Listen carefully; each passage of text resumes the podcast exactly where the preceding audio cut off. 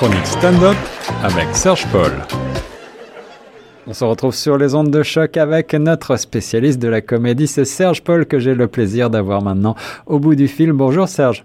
Bonjour Guillaume, comment vas-tu? Bah, Je vais très bien, j'ai toujours grand plaisir à te retrouver. Aujourd'hui, tu nous proposes un sujet spécial, euh, un petit peu plus technique justement, puisqu'il porte sur les euh, techniques qu'utilisent les comiques, les stand-uppers comme on les appelle sur scène. Euh, alors, parfois on a l'impression que quand on regarde un, un, bon comédien, on se dit qu'il est en train d'improviser ou alors que tout est naturel, tout est fluide, mais pourtant derrière tout ça, il y a beaucoup de travail.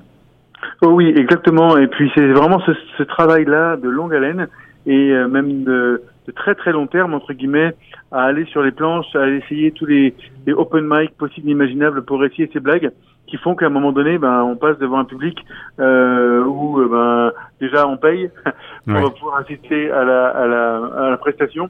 Et puis toutes les années de pratique fait que maintenant ça a l'air effectivement naturel et très très simple. Mais effectivement, c'est du, du travail de longue haleine. Et il y a certaines techniques qu'on peut suivre et qui peuvent permettre, entre guillemets, un peu comme on écrit un roman ou comme euh, on va écrire un texte de journaliste, euh, bon bah de, de pouvoir euh, faire que ce texte ou ce roman soit attractif et soit facile à lire pour pour ses, pour ses lecteurs. Alors les quatre règles, il y a, y a, quatre petites règles minimalistes du comique que j'ai trouvé dans un ouvrage en anglais qui s'appelle Performing Live Comedy de Chris, Chris Ritchie. Et en plus, donc, il donne quatre règles euh, vraiment minimalistes du comique. Alors, et ces quatre règles, effectivement, que si on les suit, ben, ben on est sûr de d'aller sur la bonne voie et puis de, de, se lancer dans les bonnes pratiques parce que parfois on peut pratiquer des choses qui sont pas correctes. Alors ça, c'est des bonnes bases si vous avez envie de d'aller sur les planches. Exactement. La première des choses, c'est aller à la punchline le plus vite possible. Donc la punchline, juste pour dire, c'est vraiment la fin de la blague qui va faire rire tout, tout, tout le monde et qui va permettre effectivement bah, de commencer euh, et de montrer, bah, vous voyez, je suis capable de vous faire rire entre guillemets. Ouais. Euh, donc aller le plus vite possible à cette punchline. Si effectivement il y a une une la, blague doit être justifiée pour que la punchline soit plus longue. Euh, S'il vous faut 15 minutes à peu près pour aboutir avec un faible jeu de mots, bon bah il faut effectivement euh, laisser tomber. Il vaut mieux euh, une blague très très forte avec une courte histoire qu'une très très longue histoire et puis une, punchline un petit peu faible à la fin. C'est ça. Ouais, ça ça ça fait partie du bon sens, mais c'est bien de le rappeler. Et puis, et puis, euh, c'est vrai que ça peut être être des bases euh, de façon très euh, évidente, mais c'est pas forcément évident parce que quand on écrit et que et qu'on on n'a pas encore euh, euh, délivré, je dirais la blague, euh, parfois ça, on, on se rend pas compte de ce que ça donne. Donc effectivement, il faut essayer plusieurs fois, plusieurs façons de le dire. Euh, et voir effectivement euh, qu'est-ce qui fonctionne sur le public.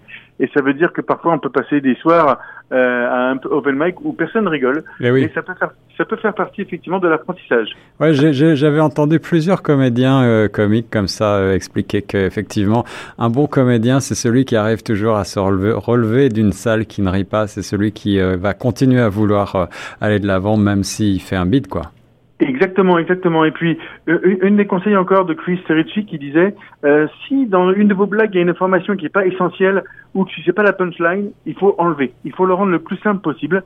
Et il dit un truc très intéressant qui peut marcher à peu près dans beaucoup de situations, pas forcément sur scène, mais essayez de dire la punchline comme si vous parliez à un enfant de 6 ans. pour la simplifier le plus possible, la blague le plus possible, et de, de, de, de façon à ce qu'elle elle, elle soit dite en deux lignes pratiquement, parce que le but, en fait, c'est que le public, quand il vient voir un stand-up stand-upper, il s'attend à rire à peu près toutes les 30 secondes, maximum toutes les 60 secondes. Donc vraiment un rire toutes les minutes pratiquement. D'ailleurs, si euh, je, je, te, je, te, ferai écouter ça tout à l'heure, mais si vous connaissez pas Kyron, Kyron c'est un, un comique français qui fait 60 minutes d'improvisation euh, à chaque fois qu'il est sur scène. Il a trois, quatre questions qui est posées au public, mais il interagit avec le public. Et lui, c'est toutes les sept secondes qu'il fait rire le public. Il se doit de faire ça. Il, il, il, il s'est pratiqué pour faire ça. 7 secondes en improvisation pour faire rire, ça, c'est un tour de force. Ouais, ouais, mais il fait ça depuis des années. Ça fait ça fait 15 ans qu'il fait ce métier, qu'il euh, il fait euh, des tournées dans toute la France et, et euh, je, je vous ferai passer une vidéo tout à l'heure et c'est vraiment euh, vraiment vraiment super intéressant. Donc si le public doit attendre plus euh, il faut faire en sorte de leur avoir donné quelques bonnes blagues un peu plus courtes juste avant. Donc euh, on peut faire des, des, des, petites blagues courtes et peut-être une petite blague un peu plus longue parce que on est obligé de la faire, mais euh, balancer des petites blagues courtes pour les maintenir dans le rire parce qu'on peut les perdre malheureusement si c'est si c'est si ça devient un peu trop trop long. D'accord. Alors là, évidemment, on parle de, du comique qui passe par la parole, et puis on imagine qu'en plus, on peut émailler tout ça bah, de, de, gestes, de euh, situations et, et, autres mimiques. Exactement. Et puis, euh, euh, dépendamment de votre personnalité, de la façon dont vous voulez présenter les choses, euh, on va donner un exemple de Jean-Marie Bigard, euh, qui a une personnalité assez je veux dire, vous le mot grossier, mais que c'est pas grossier de façon euh, de façon péjorative, c'est sa façon d'être. Bon bah lui, il va délivrer la même blague que un Jamel Debbouze. Bah ils vont, ça va être euh, deux façons de délivrer la même blague, complètement différentes selon ta personnalité. Euh, et un Jim Carrey va faire la même chose aussi, peut-être, mais avec plus de mimique dans le visage, plus de, physique, de physicalité ça va faire rire pareil, parce que tous les trois que j'ai cités sont vraiment des grands professionnels, mais ils ont une façon différente de délivrer la blague euh, et une façon différente de délivrer la punchline, parce que euh, tout dépend de la personnalité. Donc il faut aussi faire attention aux règles, mais il faut pas non plus euh, mettre de côté cette personnalité qu'on a, euh, qui fait que ça rend les choses naturelles et, et plus faciles à rire en fait. Et oui, euh, le ton, euh, l'aspect, la, personne en elle-même, euh, ça façonne vraiment beaucoup. Comme tu le disais, la même blague peut être dite de mille et une manières différentes et suivant la personnalité, bah, on n'aura peut-être même pas envie de rire de, la même façon.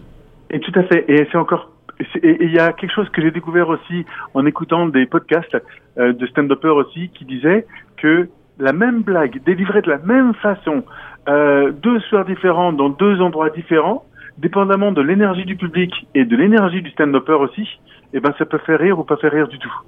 Ah Donc euh, euh, c'est ça aussi qu'il faut faire attention, euh, c'est que ça va dépendre de euh, votre humeur du moment. Et puis donc il faut faire en sorte bah, que vous soyez entre guillemets de bonne humeur ou que vous ayez la bonne énergie, que euh, vous mangez bien correctement, que vous fassiez du sport, que vous vous maintenez bien en forme. Il y a tout ça en fait à prendre en compte dans ce pour délivrer une blague. C'est pas comme les blagues de tonton euh, André euh, à chaque dîner euh, qui va qui, qui, qui, va essayer de faire sortir et faire rire tout le monde. Il y a tout un travail derrière ça qui est pas uniquement le travail de l'écriture, mais aussi le travail sur soi-même. Et ça, c'est d'excellents conseils. Euh, si on a envie de faire rire, mais même pour euh, mon avis, n'importe qui qui prend la parole en, en, en devant un public ou euh, ici en direct à la radio, eh bien, effectivement, on le sait en radio, la, la forme que vous avez va déterminer de votre capacité à, à être intéressant, à être captivant. Exactement. Et puis, euh, je vous propose d'autres choses la semaine prochaine, euh, encore sur la technique. Et la semaine prochaine, on va faire la règle des trois tests pour savoir s'il faut valider ou supprimer euh, des blagues. Voilà, beaucoup de bons conseils avec Serge Paul sur les ondes de choc. Et euh, Serge, comme à l'accoutumée, tu nous proposes un petit extrait d'une vidéo. Qu'est-ce que c'est cette semaine?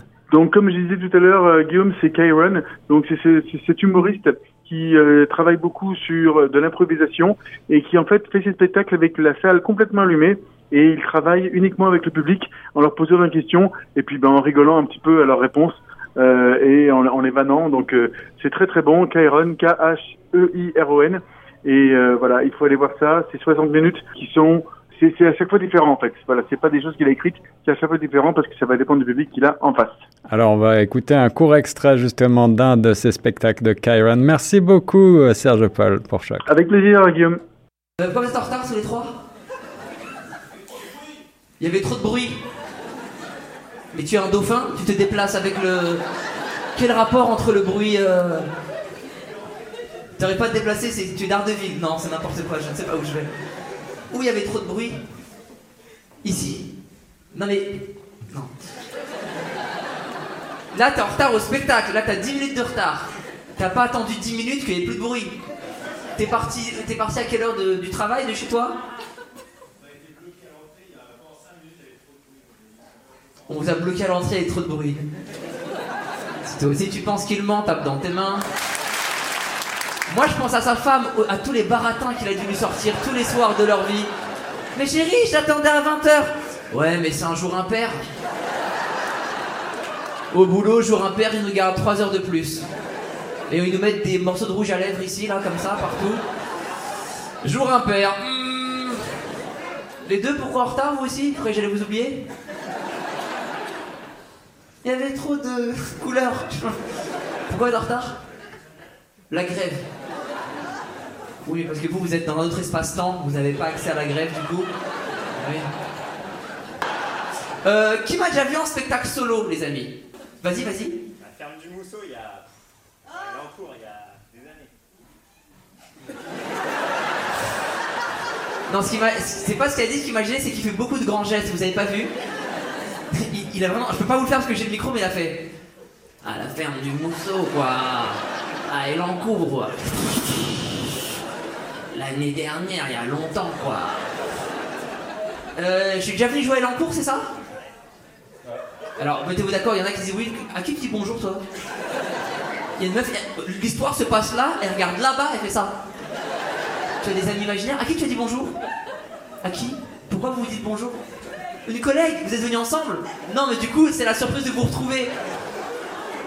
On en a rien à foutre de vos histoires personnelles là J'essaie de créer un, un groupe avec tout le monde. Ça, tu diras à Martine qu'elle me relance sur le dossier 2 là, c'est important. On en parle demain parce que quand même j'ai payé. Ouais, mais d'accord, mais c'est important. C'est quoi votre travail? C'est quoi votre travail, les filles Vous connaissez pas votre travail? C'est quoi votre travail? À la collectivité territoriale de 50 ans. Oui, il y avait une sorte de dossier, je savais que j'avais raison. Je savais que j'avais raison. Texto, comme la demoiselle derrière avec son téléphone.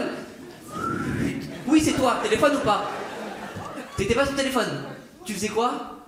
T'es en train de lire le Coran. Non, non. Sale menteuse. T'étais sur ton téléphone, t'étais comme ça. Putain. T'as un bouton dans la main? Un bouton dans la main? Si toi non plus, t'as jamais eu et tu ne connais jamais personne qui a eu un bouton dans la main, tape dans tes mains. Tu vas aller en enfer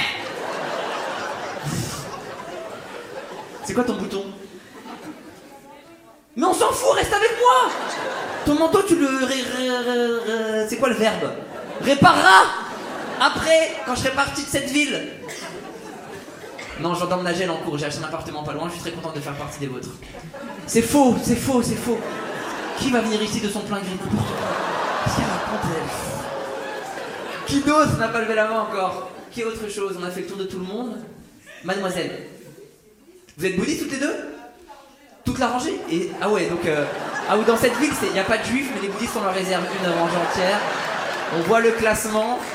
Ça va de où à où les, les bouddhistes là Ça commence où c'est vraiment toute la rangée bouddhiste T'es bouddhiste toi aussi J'ai rien à voir avec ces gens-là.